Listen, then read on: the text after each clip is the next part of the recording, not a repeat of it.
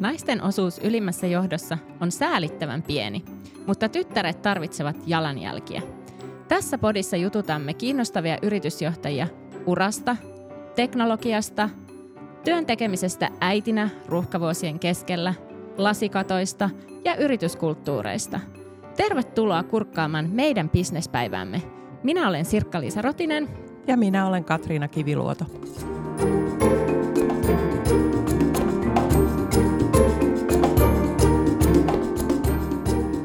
Miten sä selittäisit, Sirkkis, mitä resilienssi tarkoittaa? No mä sanoisin, että resilienssi on meidän kyky sopeutua muutokseen.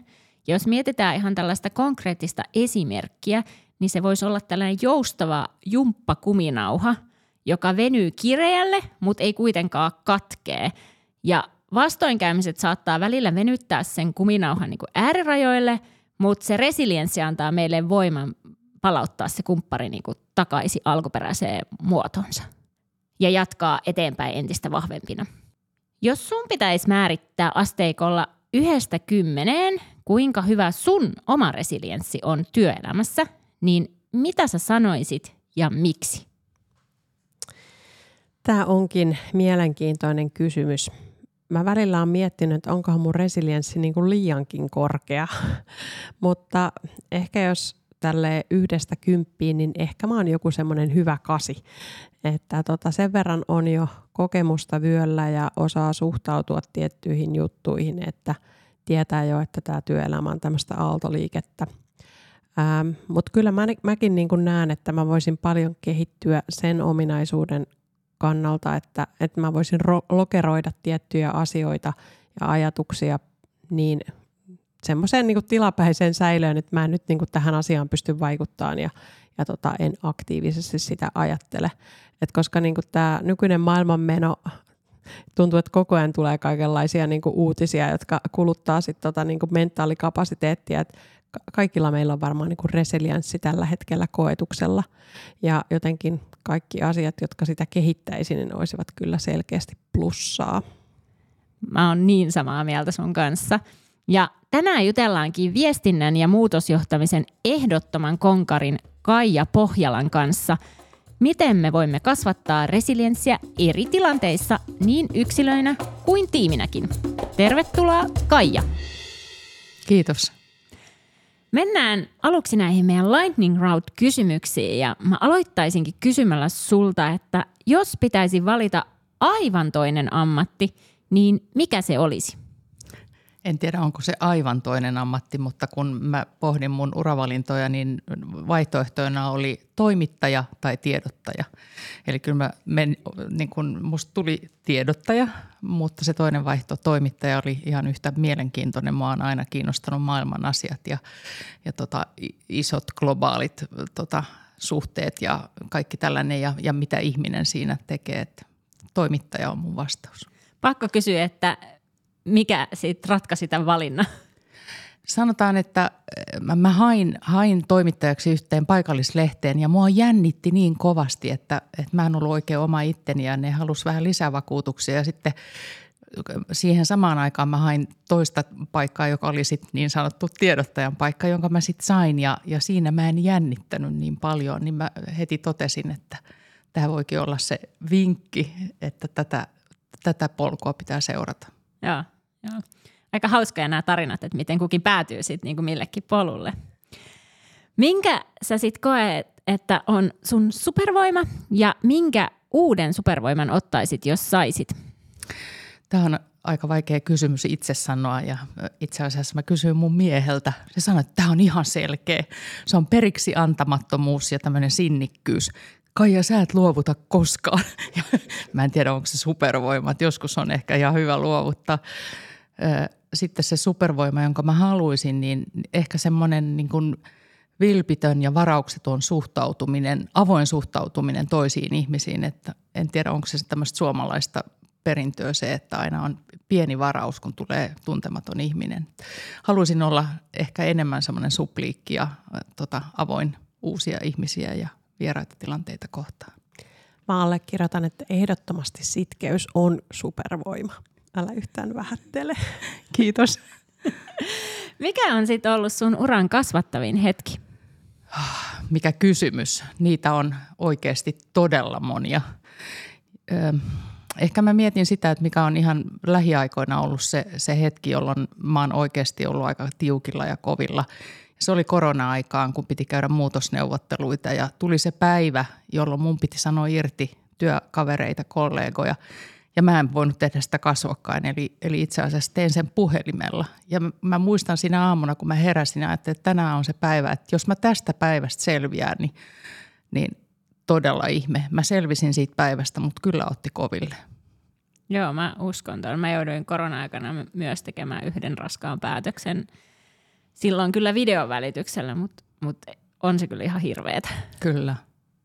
Mutta tässä kun on johtajia haastateltu, niin Ää, mun mielestä taisi olla Anna-Stiina Hintsa, joka sanoi, että jos tämmöiset päätökset johtajista ei tunnu pahalta, niin sitten on jotain niin kuin siinä johtajuudessa mennyt pahasti pieleen. No todella, kyllä. Mitä se sitten sun mielestä vaatii, että murtaa lasikaton? No tämä on mielenkiintoinen kysymys. Tota, äh, mun tavoitteena ei ole koskaan ollut murtaa lasikattoja, vaan mä oon mielestäni toiminut kutsumusammatista ja se mun tota, haave ja muu on niin kuin urasta ja työntekemisestä on ollut sisäsyntyinen. Eli mä oon äh, oikeasti seurannut omia unelmia ja omia haaveita, omaa, omaa, omaa polkua – ja ehkä niin kuin tavallaan se, että sit y- ehkä yhdistettynä siihen niin sanottuun supervoimaan, että mä en ole antanut periksi. Että mä oon vaan kokenut tämän työn niin mielenkiintoiseksi ja niin, niin tota motivoivaksi, että ei siinä ole tarvinnut kauheasti lasikattoja miettiä. Mm, se on vaan vienyt mennessä. Kyllä. Mitä neuvoja sä sitten antaisit nuoremmalle itsellesi? Vaikka mitä. tota, jos sieltä pitää poimia jotain, niin, niin ehkä ihan rehellisesti ensimmäisenä tulee mieleen se, että, että mähän olin niin kuin todella, tai olen vieläkin työorientoitunut ihminen ja mulla oli sitten pienet lapset, että että kyllä mä niin kuin olisin silloin sanonut, että maltakaa ja vähän, että kyllä sä ehdit vielä tekemään duunia, että käytä vähän enemmän aikaa lapsiis. Että et se on ehkä sellainen neuvo, joka haluan antaa kaikille, että ne lapset on pieniä vaan lyhyen hetken ja töitä saa oikeasti tehdä koko, koko elämän. Et, et se on, se on semmoinen ykkönen, mutta sitten toinen, toinen sellainen neuvo on se, että pois semmoisesta pakkotahtisesta suorittamisesta. Et mä oon tehnyt ihan sekuntikellolla. Mä, mulla on ollut semmoinen kaikkivoipaisuuden tunne, että mä pystyn ihan mitä vaan. Tuokaa tähän tiskiin, niin täältä tulee. Ja, ja tota, se ei ole kuitenkaan se tapa, jolla töitä pitää tehdä. Että niin kuin tavallaan vähän voisi höllätä. Ja nykypäivänä tämä työelämä on sellaista, että mä näen tosi paljon ihmisiä, jotka on ihan semmoisessa puristusraossa, että, että pitää vaan suorittaa. Se, se ei, se ei tota, lyö leiville. Jos ajattelet tota, tota niin kuin young-tyyppistä toimintaa, että niin kuin tosi tämmöistä dynaamista, niin miten sit sitä yin-tyyppistä, eli vähän niin kuin palautumista ja lepoa ja rauhallisuutta, niin miten sä oot onnistunut sitä tuomaan omaan elämääsi? Täytyy sanoa, että kyllähän mä suoritin sillä että mä totesin, että nyt loppu tämä suoritus ja, ja jouduin pistämään sitten kaiken niin kuin uudelleen mietintään. Tota, mullahan on siihen paljon, paljon, paljon neuvoja, että käydäänkö niihin, että mitä mä oon sitten tehnyt. Joo, me voitaisiin tota, äh, sukeltaa sinne sun työuran kautta, että jos lähdetään siitä, että sulla on yli 30 vuoden kokemus – viestintäalalla, niin haluaisitko sä kertoa tähän alkuun vähän siitä sun omasta urastasi ja mitkä asiat on ollut sulle erityisen merkityksellisiä? Joo, tämä on Tämä on iso kysymys ja yleensä kun multa kysytään, että hei Kaija, kuka sä oot, mitä sä teet, niin, niin sieltä tulee tämä valtaisa tarina siitä, että mikä minä olen niin kuin työntekijänä. Mutta jos lähdetään lyhyesti siitä, että, että mistä se lähtee, niin mun vanhemmat kertovat, että mä oon viisivuotiaana kertonut, että musta tulee PR-ihminen. Ja sitten ne kysyvät, että aijaa, se on mielenkiintoista, että mitä se PR-ihminen tekee. Niin mä sanon, että se vaan edustaa ja tekee kaikkea kivaa. Mutta niin musta tuli sitten PR-ihminen erilaisten polkujen kautta. Luin viestintää pääaineena Helsingin yliopistossa, valmistuin sieltä ja menin sitten teleoperaattorille viestintähommiin. Olin siellä kuusi vuotta ja sinä aikana näin, mitä se ison organisaation tekeminen on ja se jotenkin ahdisti. Siellä pelattiin pelejä ja ehkä toissijaisena oli sit se, että mikä se työn tulos on ja kuinka hyvin ihmiset tekee duunia. Ja, ja tota, mä totesin, että tämä ei ehkä ole ihan se, mitä mä olin itse asiassa ajatellut, että musta tulee jonkun ison kansainvälisen yhtiön viestintäjohtaja, että mä en ehkä halukkaan tällaista. Ja, ja tota, sitten mä löysin viestintätoimistopuolen ja mä ajattelin näin, että jos mä teen hyvää duunia – ja asiakas maksaa siitä ja se tulee vielä uudestaan takaisin, haluten maksaa vielä lisää, niin mä tiedän, että mä oon tehnyt jotain hyvin, eli mä pystyn oppimaan ja kehittymään siitä, siinä. Ja, ja tota, siitä se sitten lähti ja tota, se oli jotenkin aivan mieletöntä, kun mä menin niin kuin toimistopuolelle. Että se oma vapaus, se huuma, työn imu, kansainvälisyys, kaikki mahdollisuudet, mitä oli, niin, niin se oli niin kuin aivan tajunnan räjäyttävä kokemus ja no yli 30 vuotta sitä sitten väännettiin ja vieläkään en malta päästä ihan kokonaan irti siitä. Mutta sä kysyit, että mitä on merkityksellistä, jos mä nyt sitten li- listaan kuuluisasti eri pointit, niin, niin tota, ehkä niin merkityksellistä, joka on vaikuttanut siihen, että mikä, mikä olen ollut ja mikä minusta on tullut, on se, että – mun piti ottaa, mulle tuli sitten tämä yrittäjän mahdollisuus ja mun piti ottaa pankista lainaa, niin mun vanhemmat ei tukenut sitä. Ja mä muistan, että mä ajattelin, että miten voi olla, että omat vanhemmat ei, ei tue lastaan ää, niissä, niissä haaveissa ja tavoitteissa. Ja, ja mä podin sitä pitkään, kunnes sitten mun silloinen anoppi niin sanoi, että totta kai hän tukee – ja että mennään pankkiin vaikka heti, jolloin, jolloin mä uskalsin hypätä tai sain käytännön tuen. Mutta tavallaan se, se asia, että mikä on omien vanhempien merkitys siinä omalla uralla, niin se oli asia, jota mietin pitkään. Nyt toki olen, olemme vanhempienkin kanssa siitä puhuneet, eikä, eikä se enää sillä lailla ahdista, mutta oli, oli silloin aika merkittävä asia. Sitten ehkä toinen asia on se, että – että mä oon nyt vaan Kaija ja mä en ole koskaan mielestäni ollut mitenkään statushakuinen, varsinkaan kun menee toimistopuolelle, niin sähän oot asiakaspalvelija. Mutta silti se, että, että sä oot yrittäjä ja sä oot titteliltä toimitusjohtaja tai sä oot johtaja, niin se asema ja se profiili, se rooli tuo sulle sen yksinäisyyden. Sä oot aina aika yksin.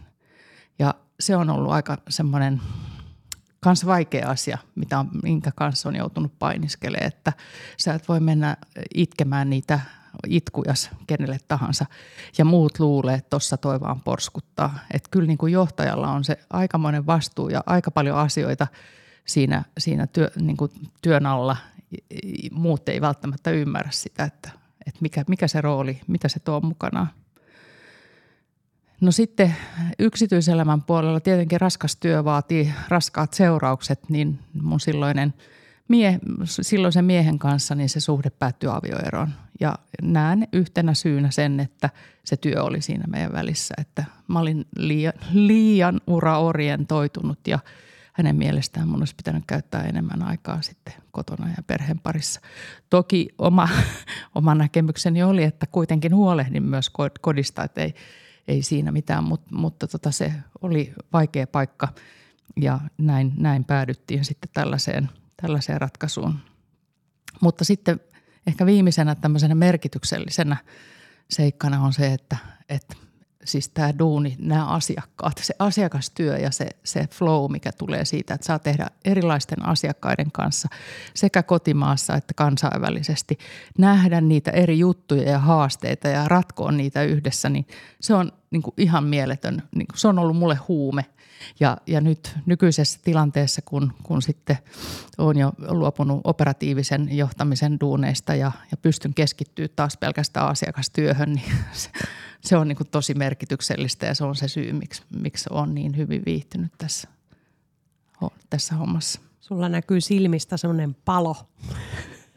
Joo ja mun täytyy sanoa, olin, olin tässä toissapäivänä yhden asiakkaan kanssa. Meillä oli, meillä oli tämmöinen valmennuspäivä ja se kysyi sitten, että no Kaija, mitä sulle kuuluu? Ja sitten mä kerroin tämän lyhyesti, että olen myynyt firman ja olen nyt tässä tota, uudessa roolissa tässä, tässä firmassa, jolle myin, myin tota, oman yrityksen ja nyt pystyn keskittyä asiakastyöhön, niin hän sanoi, että ja siinähän sä oot aina, aina ollut tosi hyvä.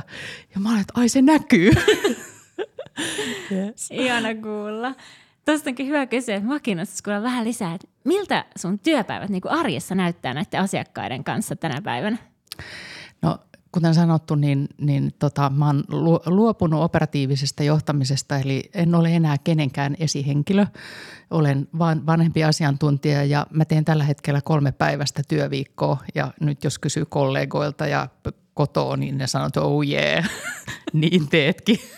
Mut, mutta se tuo sen vapauden siihen, että mä voin tehdä kolme päivää, mä voin lähteä lomalle tai mä voin tehdä viisi päivää, who cares. Jos, jos mulla on duuneja, niin mä teen niitä, mutta mulla on niin vapaampi aikataulu. Joo, kuulostaa ihanalta myös tuosta Katriinan kanssa keskusteltiin, että meillä on tällainen salainen haave, että me voitaisiin niinku vaan kadota kuukaudeksi. Ja sitten sit me alettiin miettiä, että mistähän se johtuu, mutta se johtuu myös siitä, että niinku, paine tässä työelämässä ja kotielämässä ja kaiken palapelin yhdistämisessä, niin se on aika niin kuin kuormittava koko ajan. Todella, kyllä.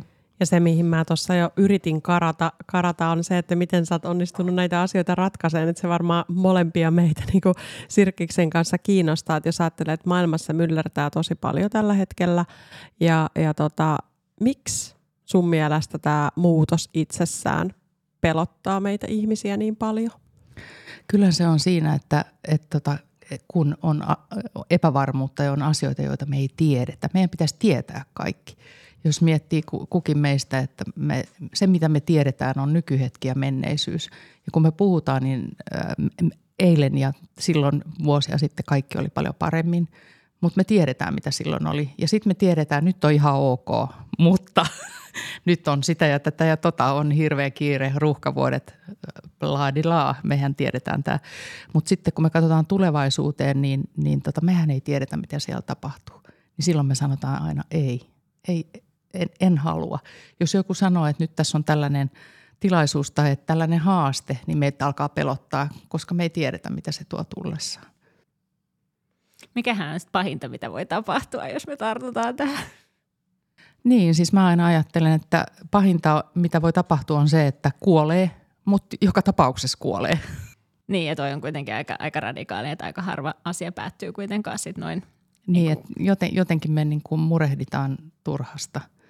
Ja tota, kun pitäisi kaikkeen vaan niin kuin ehkä suhtautua sillä lailla, tota, että ne on haasteita. Ja sitten vielä, että miten, mitä, niin kuin, mitä mä oon miten mä oon niin kuin ehkä selviytynyt tai, tai mitä mä oon hiffannut, niin mä luin taannoin tämmöisen äh, M. Scott Peckin The Road Less Traveled. En tiedä, on, onko tuttu kirja. Jos ottaa siitä pois sen Sigmund Freudin psykoanalyysit, niin siinä on kuitenkin se sanoma on se, että elämä on vaikeaa.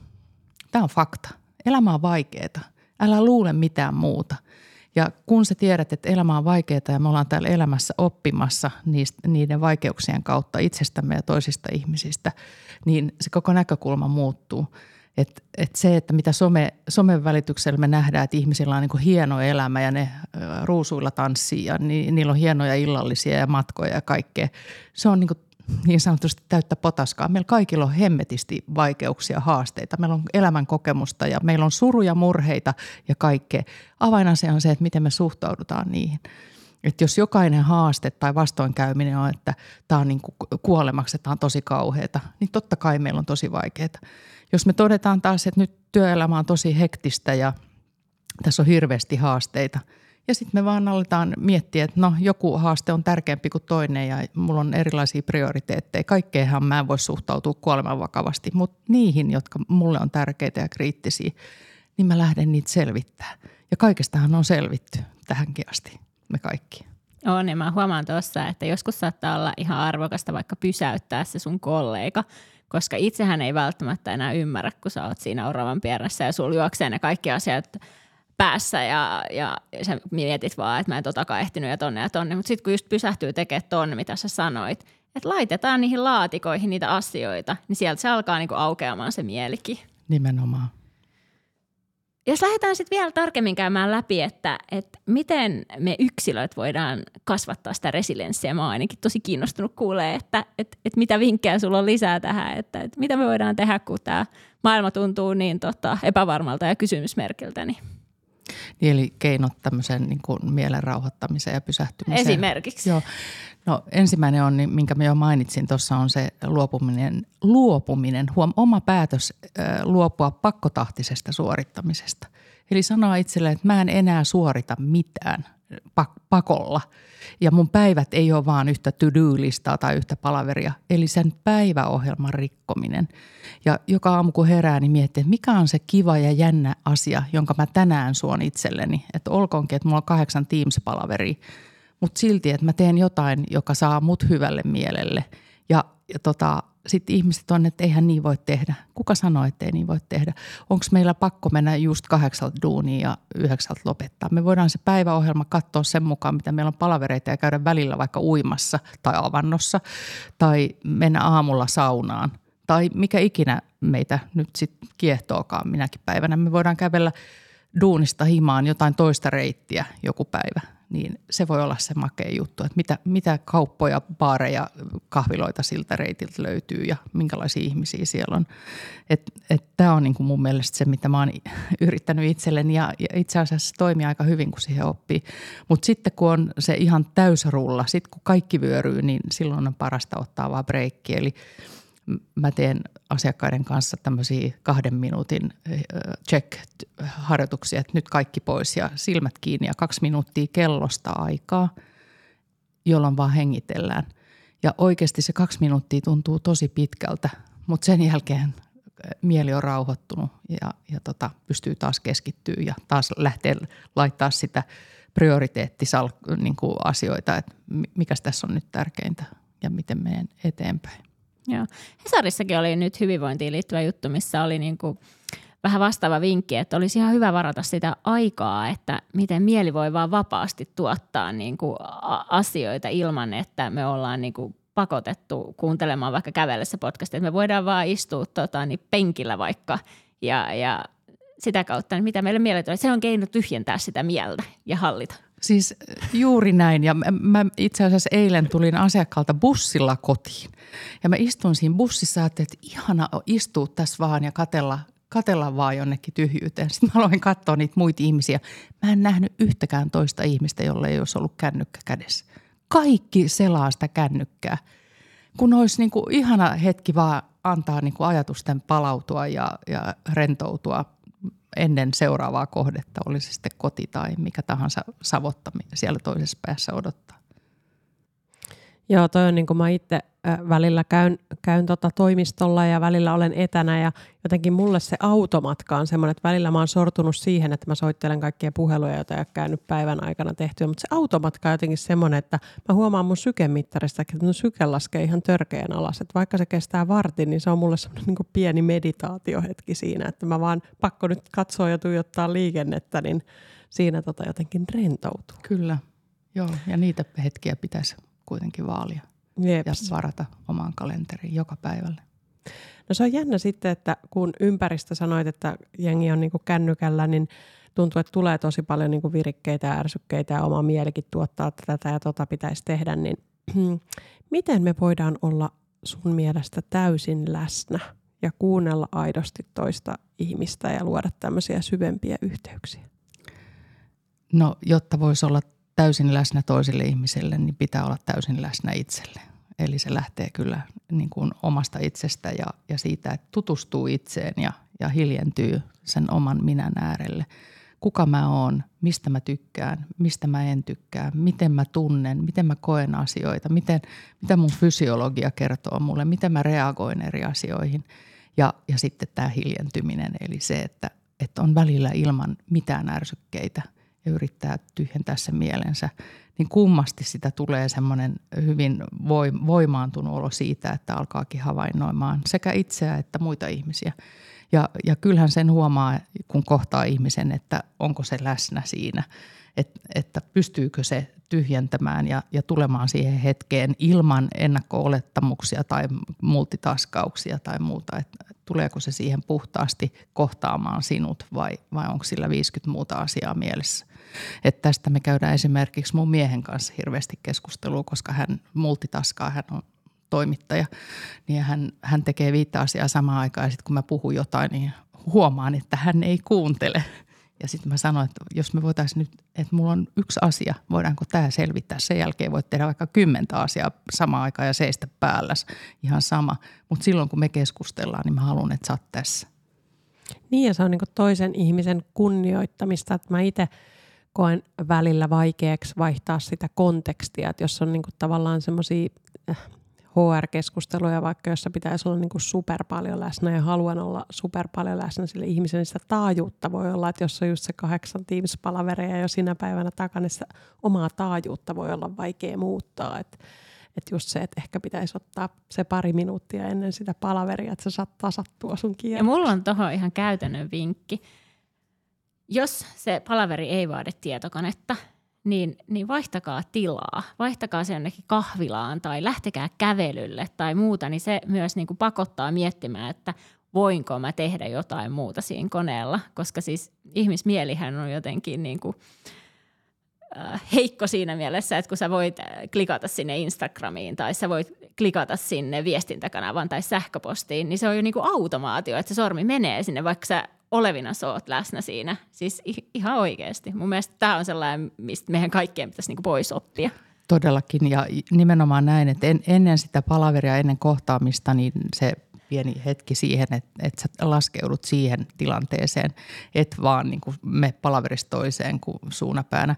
Ja mä yleensä aloitan kaikki palaverit just tällä kahden minuutin hiljaisuudella, että nyt kaikki läppärit, kaikki kännykät pois ja nyt hiljaa vähän aikaa, että tulee se, niin kuin se mieli puhdistuu siihen. Sitten myöskin se, että, että jossain tapaamisessa niin ei pöytiä, koska pöydän taaksekin voi kätkeytyä. Eli just, että lähdetään kävelylle tai istutaan vaan tuoleissa niin kuin vastakkain ja jutellaan. Ihan eri moodi tulee. Se, jotenkin meidän kehot reagoi siihen ja mieli ihan eri lailla kuin se, että me kaikki piiloudutaan läppärien taakse tai kännyköiden taakse. Tämä voi kuulostaa joltain huuhalta, mutta mun mielestä ihmisillä on tavallaan tietty niin kuin viba, kun ne tulee sisälle, että näiden niin kuin katse ja kroppa välittää niin kuin tiettyä taajuutta. Ja se on niin kuin jännä, että mä sain sellaista palautetta loppuvuodesta, että nyt on Katriina aika kovat kierrokset, että tavallaan se näkyy töissä, että niin kuin tulee nopeita viestejä ja niin kuin paljon meneillään, niin sain palautetta, että nyt voisi vähän niin kuin laskea kierroksia. Mä oon nyt sitten koittanut tammikuussa laskea kierroksia, niin mä sain eilen palautteen, että sä oot ollut jotenkin paljon paremmin läsnä ja muuta. Et ilmeisesti niin kuin tavallaan vaikka tässä aina kipuilee sen kanssa, että tänäänkään, tänäänkään en tehnyt täydellistä suoritusta, niin, niin tavallaan se niin kuin taajuus näkyy ihmisestä. Ehkä se just, niin kuin sä sanoit, niin virittää sen keskustelun, että jos et sä mene pöydän taakse niin kuin piiloon ja sitten sä oot aidosti läsnä, niin se myös sit tarttuu ja ihmiset havainnoisivat ja se virittää sit ylipäätään sen keskustelun tasoa. Juuri näin ja oli hyvä, kun sä sanoit, että jos mä en tee tänään täydellistä suoritusta. Siis mehän pitää, mehän ollaan ihmisiä, meidän pitää olla tosi armollisia, rehellisiä itsellemme. Ei kukaan meistä ole täydellinen ja se, että me näytetään se oma haavoittuvuus jo vaikka sillä, että kun tullaan siihen palaveriin ja vaikka on yritetty rauhoittaa mieli, että mulla on tänään ollut aika hirveä päivä, että saanko mä hetken hengitellä, niin sekin jo laukaisee. Että et me kerrotaan, miltä meistä tuntuu, niin kaikki muut, että no totta kai – Miten sä sitten näet, kun musta tuntuu tänä päivänä itse kun katsoo maailmaa eh, tietyllä lailla työnantajalinssien läpi, että tosi paljon odotetaan niin kuin työnantajan puolelta, niin mikä on sitten niin jokaisen yksilön vastuu tästä omasta resilienssistä? No niin kuin mä äsken tuossa sanoin, että kaikki lähtee siitä, että tutustuu itseen ja niihin omiin, omiin tota, vahvuuksiin, mutta omiin rajoihin myös, että, että mitä kestää. Tota, toisen on hirveän, toisen ihmisen on tosi vaikea sanoa, että mitä se toinen ihminen kestää. Jotkut on tosi vahvoja ja kestää vaikka mitä. Ihan sama mitä tulee, niin ne aina tota, nousee ylös ja lähtee, kulkee eteenpäin. Toiset ihmiset voi olla herkkiä eri asioille, niin kyllä niin kuin jokaisen ihmisen on kuitenkin itse vastuussa siitä, että tietää, mitkä ne omat rajat on. Ja ehkä niin kuin tavallaan työnantajana sen, sen kertominen, että meillä voi olla kokonainen ihminen, että me ymmärretään, että että ihmiset on erilaisia, niillä on erilaisia tota, vahvuuksia ja sietokyky voi olla vähän erilainen myös elämäntilanteesta johtuen. Mutta se lähtee kyllä, kyllä meillä jokaisella ihmisellä on oma vastuu siitä, että me tiedetään, mitkä meidän omat rajat on siihen jaksamiseen. On varmaan sitten jotain niin kuin asioita kuitenkin, joita työnantaja voi tehdä, että, että voidaan niin kuin tukea työympäristöllä niin semmoisia asioita, jotka sit tukee niin kuin ihmisten omaa resilienssiä. Siis todellakin tota, äh, niinkin yksinkertainen asia kuin se, että keskustellaan asioista. Miten vaikeaa se voi olla suomalaisessa kulttuurissa ja työpaikalla – Ihmisillä on paljon tota, erilaisia mielipiteitä, näkemyksiä. Jo se, että, että on mahdollisuus ja, ja niin kuin toivotetaan tervetulleeksi kaikki ne erilaiset mielipiteet rakentavassa ja luotettavassa niin kuin hengessä. Että luodaan semmoinen turvallinen, psykologinen turvallisuus ja, ja kulttuuri, jossa, jossa hyväksytään moninaisuus, erilaisuus, ihmisten erilaiset elämäntilanteet ja erilaiset mielipiteet – sen keskustelun kautta, sehän auttaa ihmistä, kun se saa kertoa, miltä siis siitä tuntuu ja mikä sen näkökulma ja mielipiteet eri asioista on. Ja se myös auttaa sen yhteisen päätöksen, yhteisen merkityksen luomista. Että me ajatellaan näin, kaikki, kaikilla on vähän erilainen näkökulma, mutta yhdessä meillä on kuitenkin joku yhteinen juttu, mitä me tehdään. Ja tämä mun mielestä työnantajan pitäisi tälle, tälle varata tilaa, aikaa ja paikkaa. Että jotenkin nykyaikana kuuluu, että ei ole aikaa keskustelulle. Sekin, mitä mä teen asiakkaiden kanssa pääasiassa on, on että käydään keskusteluja siitä, mitä, mitä, mitä tämä työelämä nykyään on ja mitä se vaatii. Niin usein tota, tavallaan todetaan, nämä asiakkaat toteavat, että ei meillä ole aikaa keskustelulle. Ja se, se on jotenkin kauhean surullista. Se on niin kuin se avain siihen, että, että ihmiset voi toteuttaa itseään ja kokea niin kuin merkityksiä, että ne tulee kuulluiksi. Joku kuuntelee. Onko se sitten niinku jotenkin tämän ajan niinku haaste toi, että ei ole aikaa keskustella, kun sulla on niinku tietenkin pidempi perspektiivi työelämään. Et koetko sä, että se on aina ollut niinku näin vai onko se tässä ajassa? Niinku? No musta se on aika paljon tähän aikaankin sidottu, että se on jotenkin nyt leimallisesti korostunut viime aikoina ja onkohan niinku kaiken tämän teknologian myötä ja, ja etätyön ja, ja tota, läppärien ja kännyköiden ja muiden kautta, että, että meistä on tullut kauhean arkoja kohtaamaan toisia ihmisiä – ja kertomaan omia mielipiteitä. Tai jos me kerrotaan mielipiteitä, niin ne on heti ääri. Se on joko tai. Eli meillä on vain musta ja valkoinen. Joko sä oot mun puolella tai sit sä oot mua vastaan.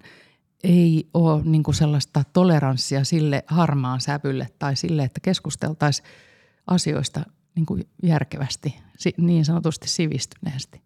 Ja hyväksyttäisiin se, että, että ei, kai, niin kuin tyyliin ihminen voi olla ihan ok, vaikkei se ajattele just samalla lailla kuin minä – Sä mainitsit tuossa keskustelun tärkeydestä ja allekirjoitan sen, että molemmat Sirkkiksen kanssa koitetaan ajaa tämmöisiä yhteisöohjautuvia kulttuureita, mutta ää, jos ajattelee, että käydään tätä keskustelua ja puhutaan niin kutsutusti oikeista asioista ja ollaan välillä eri mieltä, niin niihin yleensä liittyy tunteet.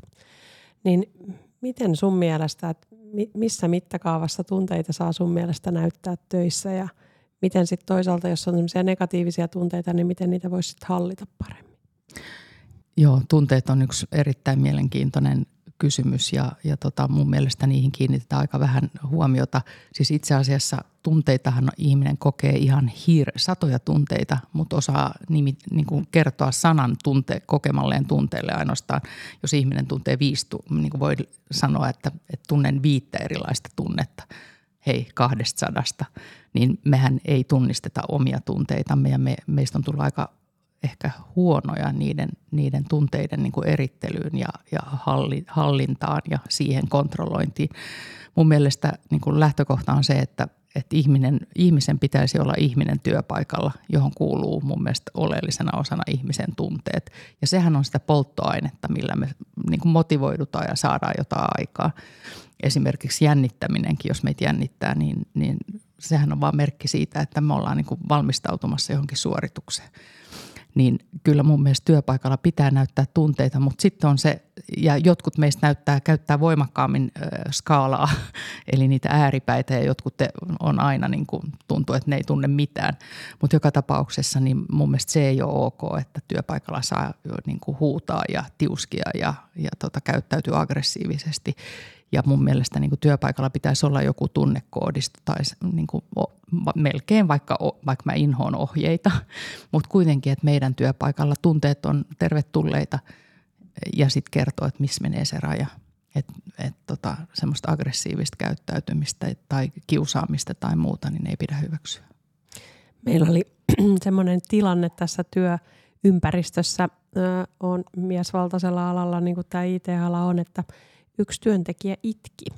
Ja meillä oli tota henkilö, joka oli vasta aloittanut meillä töissä. Ja hän tuli sitten mulle sanoa, kun tietää, että on niin kuin tässä roolissa, että hei, että onko tällä tyypillä kaikki niin kuin ok. Ja sitten mulla olisi tehnyt niin kuin halata sitä ja sanoa, että me ollaan niin oikea tyyppi niin kuin palkattu, että, että niin kuin hän huomasi, että toisella ei ole asiat ok ja halusi varmistaa, että niin kuin kaikki on ok, niin olisi tehnyt, en halannut. Olisi ollut vähän ehkä creepyä, että toisena työpäivänä tuu, mutta sanoin hänelle, että ihanaa, että pidät toisesta huolta. Kyllä. Ja sanoin, että niin kuin tämä asia on niin kuin tiedossa ja hoidossa ja oli tämmöinen ikävä tilanne ja kaikki on niin kuin fine ja ihanaa, että pidät kollegasta huolta. Niin jotenkin se, että – että ni, niihin tunteihin osataan niin kuin reagoida oikealla tavalla ja niitä käydään läpi ja käsitellään ja muuta, niin se jotenkin, mä tiedä, tuli heti semmoinen niin lämmin ja läheinen olo ja se varmaan sitten sitä työyhteisöäkin, kun tunteista puhutaan ja keskustellaan, niin se niin, kuin niin semmoisella tasoilla, jota ei välttämättä työelämässä sitten käsitellä, niin hitsaa ihmisiä yhteen. Nimenomaan lujittaa, joo. Ja mun mielestä tosi, tosi hieno esimerkki siitä, että, että tunteet, kun me ollaan ihmisiä, niin, niin työpaikallakin ne näkyy. Ja, ja sitten tietenkin se, että, että ihmiset kokee turvallisuutta siitä, että, että jos mä itkettää tai mä ryhdyn itkemään, niin mä en ole mogannut. Vaan, ja, ja sitten, että sitä jotenkin sanotetaan ja siitä, siitä kerrotaan, että, että nyt tämä asia on niin kuin huomattu ja on ok. Että, että niin kuin tavallaan siitä pidetään huolta ja muut osoittaa empatiaa. Miten, mitä vinkkejä sulla on tästä? Kun mä koen niin kuin mulle on ihan ok. Mä pystyn olemaan tilanteessa, missä muut itkee ja mä pystyn antaa sille tilaa, mutta mä huomaan, että se on tosi monelle tosi vaikea tilanne. Että se tulee jotenkin yllättäen ja sitten menee niinku ihan lukkoon siinä, että, että tekisi jotain tosi väärin tai jotain muuta. Niin mit, mitä vinkkejä sulla niinku tämmöiseen tilanteeseen? Arvaa, mikä se on. Mä ottaisin sen keskustelun, että miltä teistä muista tuntui, kun henkilö itkee minkälaisia ajatuksia se te, teissä herättää? On, onko se teidän mielestä ok tai m- mitä tunteita se teissä herättää? Jolloin saadaan taas se ihmisten tuntuma siihen, koska me kaikkihan reagoidaan asioihin hyvin eri tavalla. Joo, hyvä vinkki. Tätä, palautteesta voisi varmaan tehdä ihan omankin jaksonsa, mutta mä haluan silti kuulla sulta, että miksi se palautteen anto on niin kuin tosi tärkeää ja, ja mitä ajatuksia sulla on siihen, että miten me kaikki voidaan niin kuin kehittyä siinä, niin palautteen antajina kuin saajina? Aika laaja kysymys. Mä lähden siitä, että palaute on lahja. Se on lahja toiselle ihmiselle ja se lahja tarkoittaa sitä, että se kertoo meille jos mä saan palautetta, niin se kertoo, että missä mä oon onnistunut ja missä mun pitää vielä petrata jatkossa. Eli se peilaa koko ajan sitä, että miten minä käyttäydyn siinä yhteisössä ja miten muut kokevat minut. Tota, sitä annetaan ihan hirveän vähän. Mun ohje kaikille johtajille on, että se, että, että kun johtaja on aika yksinäinen ja, ja kokee, että ei kukaan, kukaan koskaan anna palautetta muuta kuin tota negatiivista ja, ja sitäkin ehkä saadaan kautta rantain, niin on se, että, että pyytää palautetta. Ja musta se lähtee sieltä ylimmästä johdosta tai esihenkilöistä, että he pyytää palautetta, että hei, miten mä onnistuin. Koska sitä kautta pystytään alkaa rakentaa sitä, että kun, kun he, antavat minulle palautetta, niin mäkin voin antaa palautetta ja luodaan sitä kulttuuria. Usein niin kuin johtajat sanoutuu sen palautteen ulkopuolelle. Että kysytään vaan, että miten tässä firmassa esihenkilöt pärjää, mutta ei oikeasti uskalleta antaa sitä ylöspäin kuitenkaan sitä. Ne lähtee ehkä sieltä ylhäältä alas. Ja tota, palautteen vastaanottaminenkin on taito ja, ja se ajoitus, että milloin sitä palautetta annetaan ja minkälaisessa mielentilassa. Et, et se on niin kuin hyvin kriittinen vuorovaikutushetki sellainen palautteenanto. Sitten usein tota, ihmiset kaikissa henkilöstökyselyissä sanoo, että kun meille ei tuota palautetta saa ja sitten esihenkilöt ja johtajat sanoo, että mä en muuta tee kuin kiitä ja kerro, että kuinka hyvin ne on suoriutunut ja missä ne vois. Eli sitten tavallaan tota, ohje on se, että hy- hy- hyvä, hyvä Pekka, minulla on sinulle palautetta ja sitten tulee, Pekalla nousee karvat pystyn, kiitos jolloin rekisteröidään se, että nyt Pekka sai palautetta. Jep. No jos ajatellaan niin kuin vaikka tätä IT-alaa ja me tehdään työksemme tällä alalla niin kuin muutosjohtamista, koska mikään hankehan ei ole pelkästään teknologiahanke esimerkiksi. Ja välillä sit muutos aiheuttaa tiimeissä esimerkiksi vastarintaa. Niin miten me voidaan käsitellä tämmöistä mahdollista vastarintaa ja edistää tämmöistä avointa keskustelua? No sanotaan, että jos puhutaan sit, niin kuin ihan organisaation tasolla, että, että miten sitä muutosvastarintaa ehkä voidaan ja, ja minkälaisilla toimenpiteillä on voimakkain vaikutus, niin kyllä mä lähtisin sieltä ylhäältä, ylimmästä johdosta, joka näyttää esimerkkiä, joka, joka kertoo, niin kuin näyttää omalla toiminnallaan, että okei, tämä ei ole helppoa ja näin, näin tämä homma toimii, että näin me toimimme.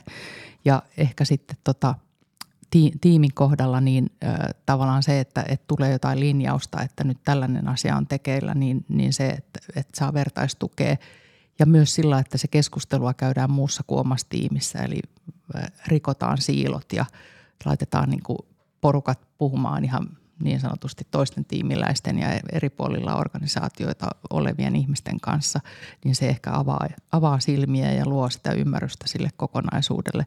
Et mun mielestä niin kuin tiimien sisällä ehkä, ehkä tota, jos puhutaan jostain johtoryhmästä, niin, niin tota siellä kaikilla henkilöillä on, niin kuin, että mä vastaan jostain, mutta ei ole ehkä täsmennetty sitä näkemystä, että mikä meillä tiiminä on niin kuin tavoite ja mihin me pyritään.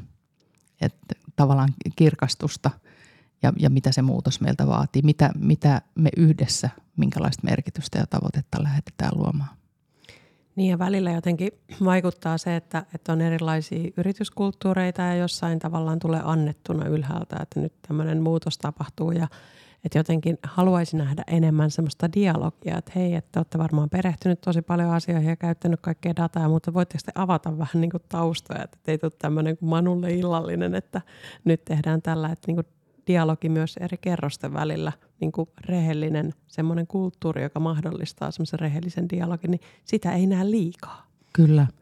Tota, No mä oon esimerkiksi tehnyt tai ollaan tehty Stockmanin kanssa isoa transformaatiota muutosta, jossa nimenomaan on ollut sitten kyse siitä, että, että kaikki esihenkilöt ja johtajat ovat keskustelemassa yhdessä niin kuin riippumatta siitä, missä päin organisaatio he on – niin tavallaan siitä uudesta, uudesta tavoitteesta, uudesta tavasta toimia, uudenlaisista prosesseista, jo, jolloin niin kuin siinä, siinä tota sekot, sekoittuu, ettei vaan toimita siiloissa tai joidenkin tiimien sisällä. Ja, ja tietenkin siihen saadaan sitten myös niin kuin kierroksia lisää, kun lähdetään keskustelemaan sitten tota, liiketoimintayksikköittäin tai osastottain, tiimeittäin. Eli kyllä niin kuin paras, paras tulos syntyy siinä, että niin kuin rikotaan ne rajat ja käydään läpi koko organisaatio, mutta lähdetään liikkeelle niin kuin aika bisneskriittisistä asioista, ettei yritetä tehdä suunnitelmaa valmiiksi, jossa kaikki muutetaan, vaan katsotaan, että mitkä on kriittisimpiä asioita ja mitataan niiden tuloksia sitten aika nopeasti. Koetko sä, että esimerkiksi tuossa sun mainitsemassa esimerkissä, niin siellä sitten uskalletaan käydä niin kuin aitoa dialogi, uskalletaan kysyä niitä vaikeita kysymyksiä? No kyllä mun kokemus oli ainakin, että, että kun prosessi eteni, niin, niin se luottamus kasvoi ja pystyttiin ihan oikeasti paneutumaan niihin ehkä juurisyihin, eli, eli tavallaan puhumaan myös vaikeista asioista. Tietenkin se tota, ihmisillä ja tiimeillä ja, ja tota, kaikilla on niin kuin omat kyvykkyys siihen sen keskustelun käymiseen, mutta ei se ihan heti onnistu, mutta, mutta riittävästi aikaa ja, ja tota resursseja ja, ja sinnikkyyttä, niin kyllä, kyllä pystytään. Mitä haasteita sun mielestä siellä sit nousee yleensä esiin, kun tätä muutoksen hallintaa niin tehdään? No ehkä sun edellinen kysymys oli nimenomaan se, että ö, en nyt halua kauheasti ylintä johtoa kritisoida, mutta usein nähdään, että, että tässä on nyt tämä muutos ja te muut menkää tekemään se, että, että se ylinjohto ei sitoudu eikä ole läsnä siinä sen toteutuksessa eikä käy sitä keskustelua. Ja, ja tota, sitten ne haasteet ja muut näkyy siellä organisaatiossa, että, että tota, ei pystytä käymään sitä luottamuksellista keskustelua eikä saada palautetta. Nyt mä oon esimerkiksi tehnyt tota HUS-diagnostiikkakeskuksella esihenkilöiden kanssa ja siellä on oikeasti niin kuin, otettu niitä esihenkilöitä eri puolilta organisaatioon keskustelemaan niistä niin sanotusti aika vaikeista aiheista, että, että, että miksi meillä on työ aika rankkaa ja miten me voidaan selvitä. Jo näiden niin kuin sessioiden niissä, niin, niin aika nopeasti on päästy tosi luottamuksellisiin keskusteluihin ja se energia, mikä ihmisillä vapautuu, kun ne toteavat, että me ollaan kaikki tässä samassa junassa ja, ja me kaikki ajatellaan, mutta meillä kaikilla on niin kuin selviytymiskeinoja ja hyviä niin kuin vinkkejä siihen, että miten tästä voidaan mennä eteenpäin. Mutta siihen sitten kytkeminen vielä se, että, että ne keskustelut, niitä vinkkejä ja, ja tota, toiveita ja muita, että niitä kuunnellaan ja niihin puututaan. Eli se prosessi, että se ei ole vain yksi yksittäinen keskustelu jossain, vaan että se on systemaattinen prosessi, joka vie aikaa. Eli ei tällainen muutos tapahdu hetkessä, että siihen pitää niin olla sitoutunut vähän pidemmäksi aikaa ennen kuin sit oikeita tuloksia alkaa näkyä se, mitä välillä näkyy niin kuin johtoryhmissä, että sekin on tavallaan ehkä selviytymiskeino, semmoinen tietty kivikasvoisuus. Että sitten kun esitellään valideja kommentteja, että minkä takia se muutos niin kuin ei onnistu tai mitä pitäisi niin kuin huomioida siinä, niin sitten tavallaan ei osata olla alastamana sen kanssa, että hei tosi hyviä pointteja, että tätä varmasti niin kuin, että toi palaute auttaa kehittää, eikä se, että minä nyt seison päätökseni takana, että minä olen täällä tornissani. Ja Joo, se niin kuin tavallaan nöyryys sen tehtävän ja tilanteen ja, ja tota, tavoitteen edessä. No, tässä on kertonut näitä, näitä keissejä. Mä teen esimerkiksi Turun kaupungin teatterin johtoryhmän kanssa nyt ja, ja heillä on niin oikeasti aivan ihana asenne siihen, että heillä on ollut tämä, tämä teatterihomma tässä ja jokaisella on oma vastuualue ja he on johtoryhmänä niin sanotusti johtoryhmän tavoin käsitellyt, että kaikki asiat on hoidettu hyvin ja ollaan tavoitteissa. Nyt heillä on tullut uusi haaste, on musiikkitalo, joka rakennetaan siihen Turun kaupungin teatterin kylkeen – sama johtoryhmä pitää tuommoisesta pienestä sivukeikasta selviytyä, jolloin he on hyvin nöyränä sen edessä, että hei meidän tarvii varmaan niin johtoryhmänä nyt pohtia, että mikä se meidän missio, se purpo, se tehtävä ja tavoite on. Ja, ja silloin tavallaan se, että, että mitkä ne meidän roolit tässä on ja, ja minkälaisia ihmisiä me itse asiassa ollaan, niin miten me voidaan meidän erilaisuudesta – että me, meitä on kuusi ja jokainen on, jokaisella on omat vahvuudet ja omat näkökulmat, että miten me voidaan hyödyntää. Eli silloin tavallaan murtaudu, murtuu se rooli ja sitten tuleekin se ihminen ja, ja sitten aletaan keskustelemaan, että nyt meillä on aika kova tavoite, että lähdetäänkö sitä kohti ja millä eväin. Jos niin kun sulla on ihan mega paljon kaikkia asioita, johon voisi tarttua, tätä niin spagetti ja kaikki kulmat kiinnostaa, mutta ehkä niin kuin sillä että jos kuulolla on nyt joku tyyppi, niin kuin maailmahan on koko ajan muutosta ja siellä on nyt joku kriisi muutokseen liittyen, niin jos, jos niin kuin yhden asian poimii, mitä, mitä niin kuin pitäisi tehdä enemmän, että millä sä yrität korjata tilannetta, niin tiedän, että tästä sun työkalupakista voi olla vaikea valita se työkalu, niin mikä se yksi työkalu olisi?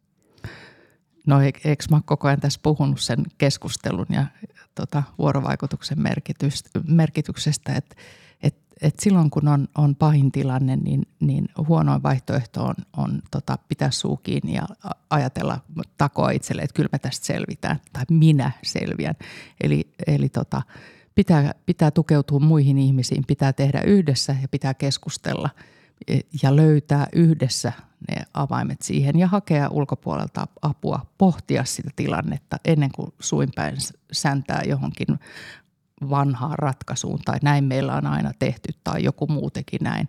Että et löytää, löytää sitten niin kuin tavallaan siihen tilanteeseen niiden ihmisten kanssa, jotka siihen kytkeytyy, niin yhdessä sen ratkaisun tähän on ehkä hyvä päättää tämmöinen supermielenkiintoinen keskustelu, jota voisi jatkaa helposti toisenkin tunnin. Kiitos Kaija. Suuret kiitokset Kiitos. teille. Ihanaa tulla avautumaan tänne.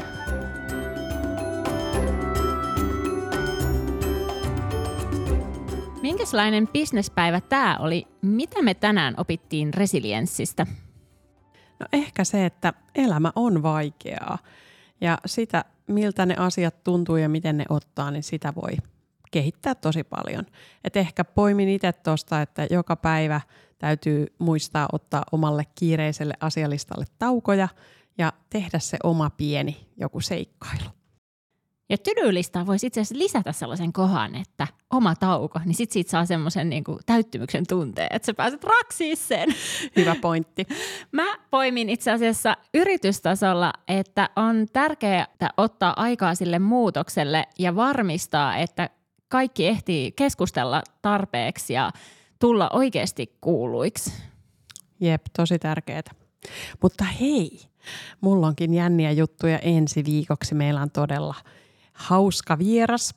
Pääsen haastattelemaan Columbia Roadin toimitusjohtaja Sirkka-Liisa Rotista hänen urastaan sekä Columbia Roadin yrityskulttuurista. Miltä tämä tuntuu, Sirkkis? Tätä jaksoa sä et missään nimessä halua missata. Eli jos sä oot miettinyt, kuka täällä mikin takana on, niin nyt sulla on mahdollisuus kuulla. Ensi viikkoon!